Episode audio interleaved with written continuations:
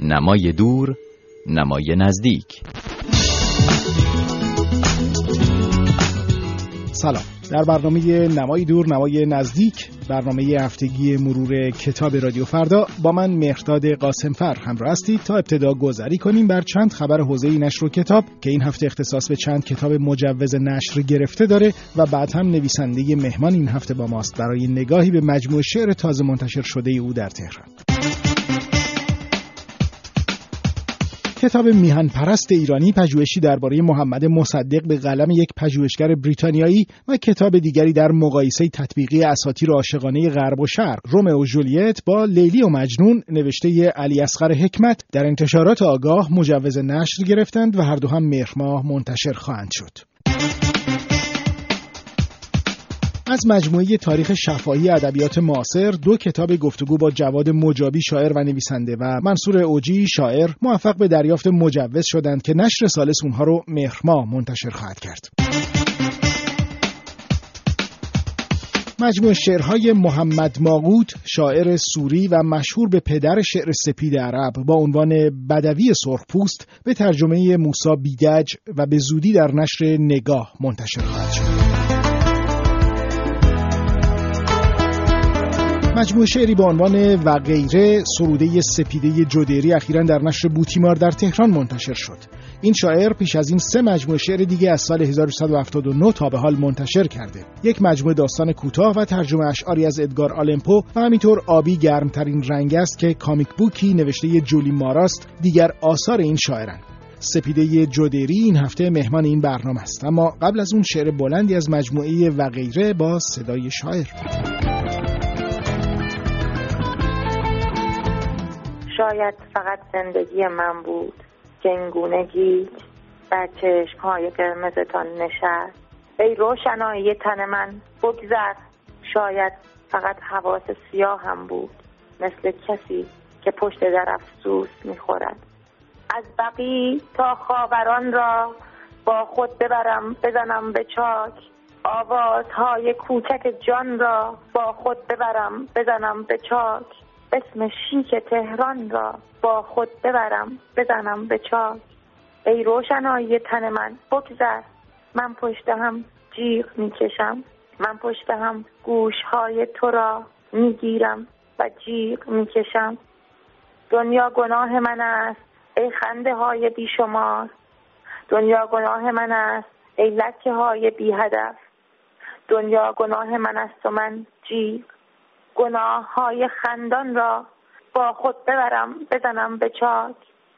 دوازده هست آنچه را که می شماریم دوازده هست آرایش ظالمانه صورت من. می تواند بخندد به زمین. دوازده هست و از شکافی که بر تن فشانم ببارد هزار شکوف زار. چاه های خفته بگذرید بگذرید از سرم. دوازده هست ای روشنایی تن من بگذر. ای قندیل های بسته ای شکستگی های سرم تکرارتان برای من. تکرار تواف زمین است که خورشید به خورشید بلندتر می شود و هوا که هوا دارد مرا بخورد. ای مصر ای زنانه ترین روز صورتت را که لخت می کنی هرگز هرگز های مرا سیاه نخواهد کرد و نور در تمام ترین ها فرو رفته است. بیت خون و نان را با خود ببرم بزنم به چاک. رنگینکی که پختیم رنگین تر از خونمان بود. و عشق درست وقتی بالای سرم نشست افتاد و شکست. آنچه که شنیدید بخشی بود از شعر بلندی از مجموعه و غیره. آخرین مجموعه شعر سپیده جدیری که مهمان برنامه این هفته ما نمای دورنمای نزدیک است. خیلی خوش اومدین خواهم جدیری به این برنامه. قبل از هر چیز در واقع خودتون توضیح بدید که تم و بنمایه شعر شما در این آخرین مجموعتون چی هست؟ اون رو چطور تعریف می‌کنید؟ بله من سلام عرض می‌کنم خدمت شما و شنوندگان عزیز.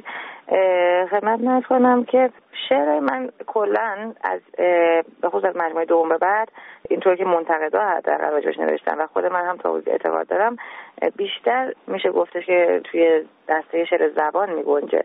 اما خود من چون به شکل جوششی شعرها می نویسم تعمدی مثلا کار زبانی تو شعرم انجام نمیدم به شکلی که مثلا می‌گفتن بازی زبانی اینها مثلا کار بازی زبانی انجام نمیدم. اما از نظر محتوا این مجموعه به خصوص مجموعه بقیه چون تمام شعرهایی که تو این کتاب هست سروده های بعد از مهاجرت هستش که من سرودم در واقع سروده های سه سال نیم چهار سال اخیر هست و واسه همین تم اونها بیشتر بر همون موضوع تبعیض قرار گرفته و مسائل اجتماعی سیاسی که توی این چند سال اخیر توی ایران پیش اومد. خب به طور مشخص منظورتون از شعر زبان یا اون چیزی که شما به عنوان تکیتون و تمرکزتون بر زبان شعر در واقع تاکید کردید چی هست؟ خودتون هم اینو معلومه که میپذیرین. منظورتون به طور مشخص چیه خانم جدری راستش من اصولا به اینکه کار شاعری فرض کنید ما مثلا هممون توی یک دسته قرار بگیریم. از این نظر که کارهامون شبیه همه نه به چنین چیزی اعتقاد ندارم.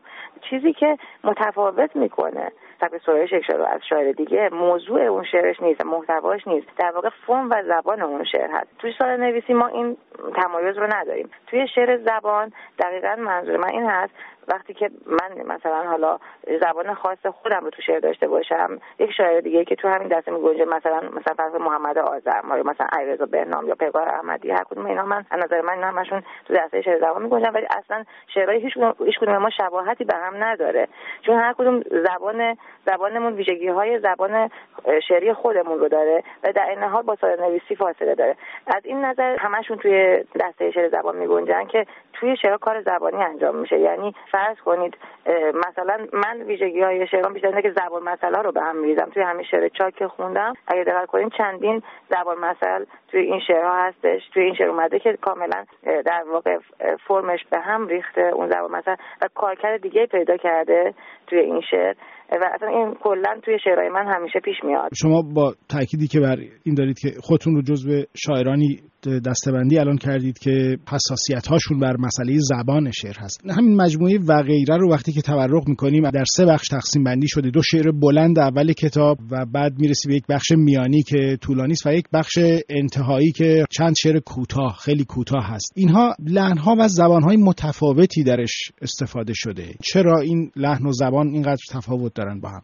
نه حقیقتش اینا باید های مختلف نیستن. من به این در دست بندی کردم چون دقیقا از نظر سبکی اینا رو خواستم جدا کنم. یعنی اون شعرهایی که خیلی خیلی کوتاهن و تقریبا هم زبان ساده دارن نسبت به اون شعرهای اول کتاب اونها رو بخش آخر آوردم. شعرهای بلند رو که اصلا ویژگی های زبانی خود خودشون هم دارن که فرق دارن با بقیه شعر خیلی شما درست فرمودین اون رو مثلا توی بخش اول و بخش میانی هم شعرهایی هست که بیشتر در ادامه دهنده مجموعه قبلی من هست اصلا سبک زبانیش و سبک سرایشش. ولی دو شعر اول کتاب اصلا من قبلا به این شکل حتی کار نکرده بودم توی مثلا کتاب قبلی.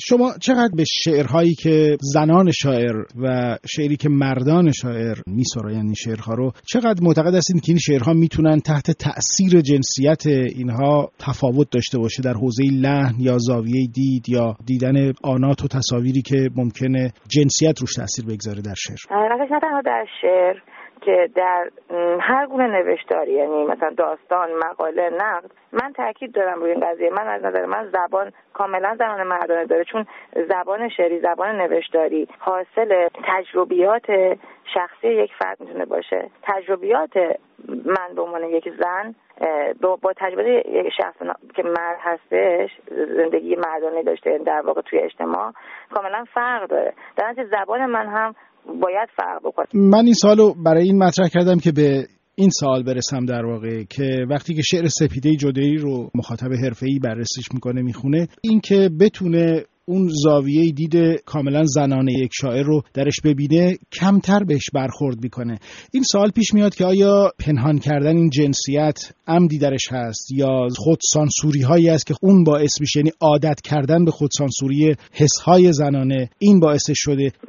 حقیقتش من امیدوار بودم که زبان شعرم زنانه باشه. یعنی الان که شما اینو گفتین احساس کردم که خب پس من موفق نبودم. چون من خودم خودم مثلا خودسانسوری نمی‌کنم. من هر چیزی که در واقع همون جوششی که صورت می‌گیره من می نویسم بعد نهایتش یک ادیت نهایی می‌کنم. اونم نه به منظور خودسانسوری شاید این چیزی که میفرماییم برگرده به ویژگی های شخصیتی خود من.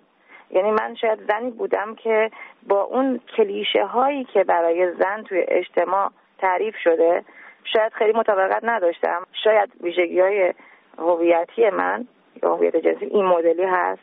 خود من خیلی سردر نمیارم. ولی خب خودم همیشه به زن بودنم افتخار کردم. اینطور نبوده که مثلا بخوام که گرایش داشته باشم که بخوام مثلا فرض کنید ویژگی های مردانه یا در واقع زبان مردانه پیدا بکنم. آنچه که شنیدید گفتگوی من بود با سپیده جودری شاعر دفتر شعر و غیره سپاس که با من مهرداد قاسمفر در این برنامه مرور کتاب همراه بودید. تا هفته بعد.